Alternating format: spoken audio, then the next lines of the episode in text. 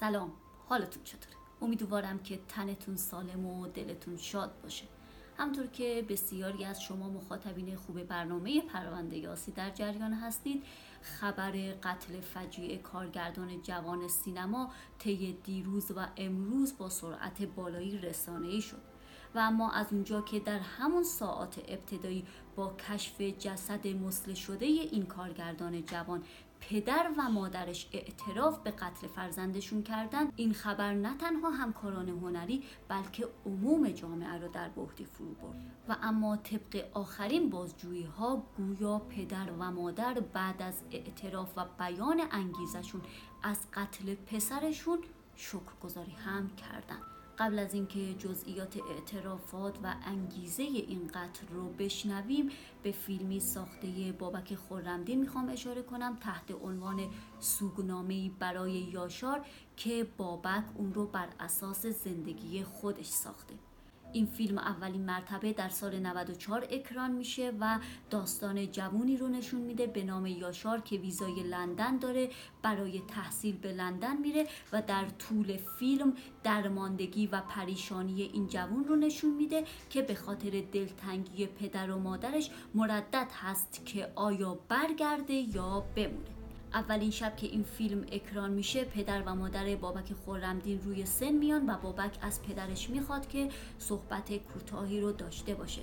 و در ادامه بهروز معاونیان که صدا بردار این فیلم هست اشاره می‌کنه به این نکته که ما اکثر صدا برداری ها رو با خود دوربین انجام دادیم و در اصل یک سوپر مستند به حساب میاد و در پایان میگه تمامی حس این کارکتر نسبت به پدر و مادرش و اینکه چطور میشه میره و چگونه میشه که نزدیکی به پدر و مادرش باعث میشه برگرده تماما در فیلم مشهود هست.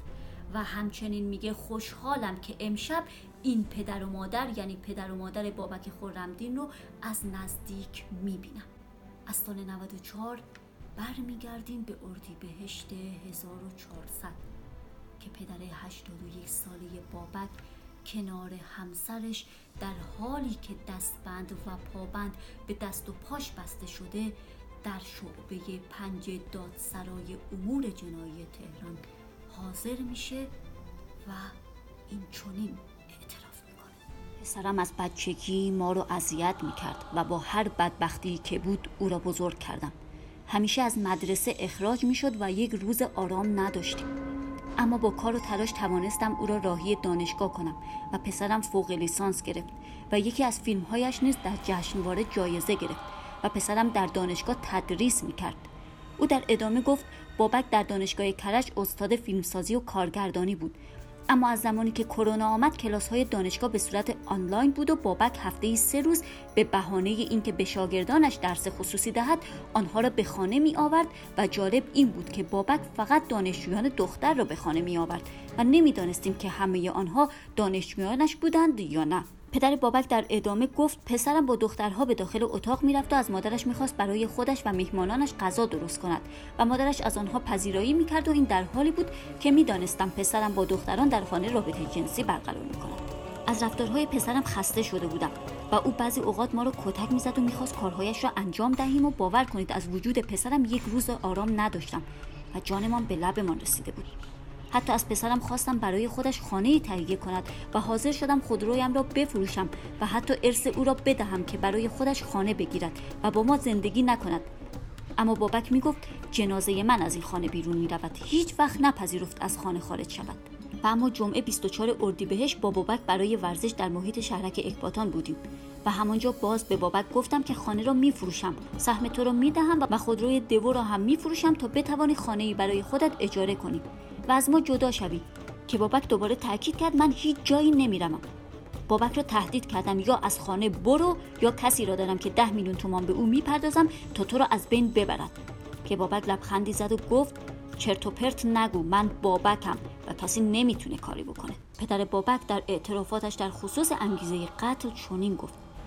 وقتی به خانه آمدم به همسرم گفتم که بابک نمیپذیرد از خانه برود و همانجا تصمیم به قتل را گرفتیم. تا از دست او راحت شویم. همسرم داخل غذای بابک قرص خواب زیادی ریخت و در حالی که پسرم با خوردن آن نیمه بیهوش شده بود او را با ضربات چاقو به قتل رساندم.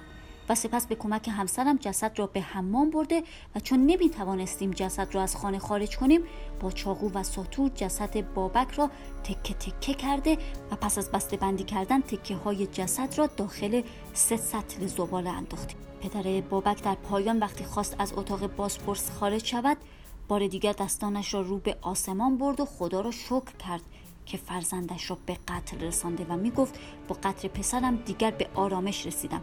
و دیگر هیچ ناراحتی در زندگیم ندارم بنابراین گزارش رسیده پدر و مادر بابک خورمدین به دستور باسپورس از شعبه پنج دادسرای امور جنایی تهران برای تحقیقات بیشتر در اختیار معموران اداره ده پلیس آگاهی تهران قرار گرفتند. خب اعترافات تکان دهنده پدر بابک رو با هم شنیدیم و همونطور که از پیام هایی که شما مخاطبین به من دادید یا دایرکت ها و کامنت هایی که برای برنامه پرونده یاسی گذاشتید مشاهده میشه که تعداد سوالات متفاوت و گمان زنی های مختلفی رو در مورد این حادثه داشتیم. و همونطور که تعدادی از شما می‌دونید و تعداد زیادی هم به این مطلب آن دارید که این صدایی که این گونه حوادث رو میگه به شدت باعث دلهوره استراب و حتی ترس ما میشه دقیقا ما این صدا رو به همین دلیل از بدو شروع انتخاب کردیم که نوعی آلارم بده به من مخاطب که ترس ایجاد بشه که این حوادث اتفاق میفته این انگیزه ها وجود داره. و در ادامه وقتی ذهن من به این سمت رفت که ترسیدم به دنبال پیشگیری میرم. و همونطور که در برنامه های قبلی دیدید من با کارشناسان متفاوت صحبت می‌کنم تا ببینیم که راهکار پیشگیری چی هستش. در این برنامه و این حادثه هم به مسابه برنامه های گذشته با کارشناس حقوقی برنامه پرونده یاسی دکتر عبدالسمد خرمشاهی و همچنین کارشناس روانشناس در این بخش گفتگویی رو در روزهای آینده در live خواهم داشت تا از ابعاد مختلف این حادثه رو مورد بررسی قرار بدن و ببینیم که راهکار پیشگیری از این گونه حوادث تلخ چی هست؟ تا در آینده با کاهش این گونه حوادث تلخ و فجیع که نه تنها در اون زمانی که رخ میده بلکه در آینده هم می‌تونه نسل های مختلفی رو درگیر عوارض خودش کنه مواجه بشیم ممنون از اینکه با برنامه پرونده یاسی در ارتباط هستید. کماکان راه ارتباط با این برنامه واتس اپ به شماره 0935 90 40 676 هست. تا برنامه بعدی روزگار به کام موج آسا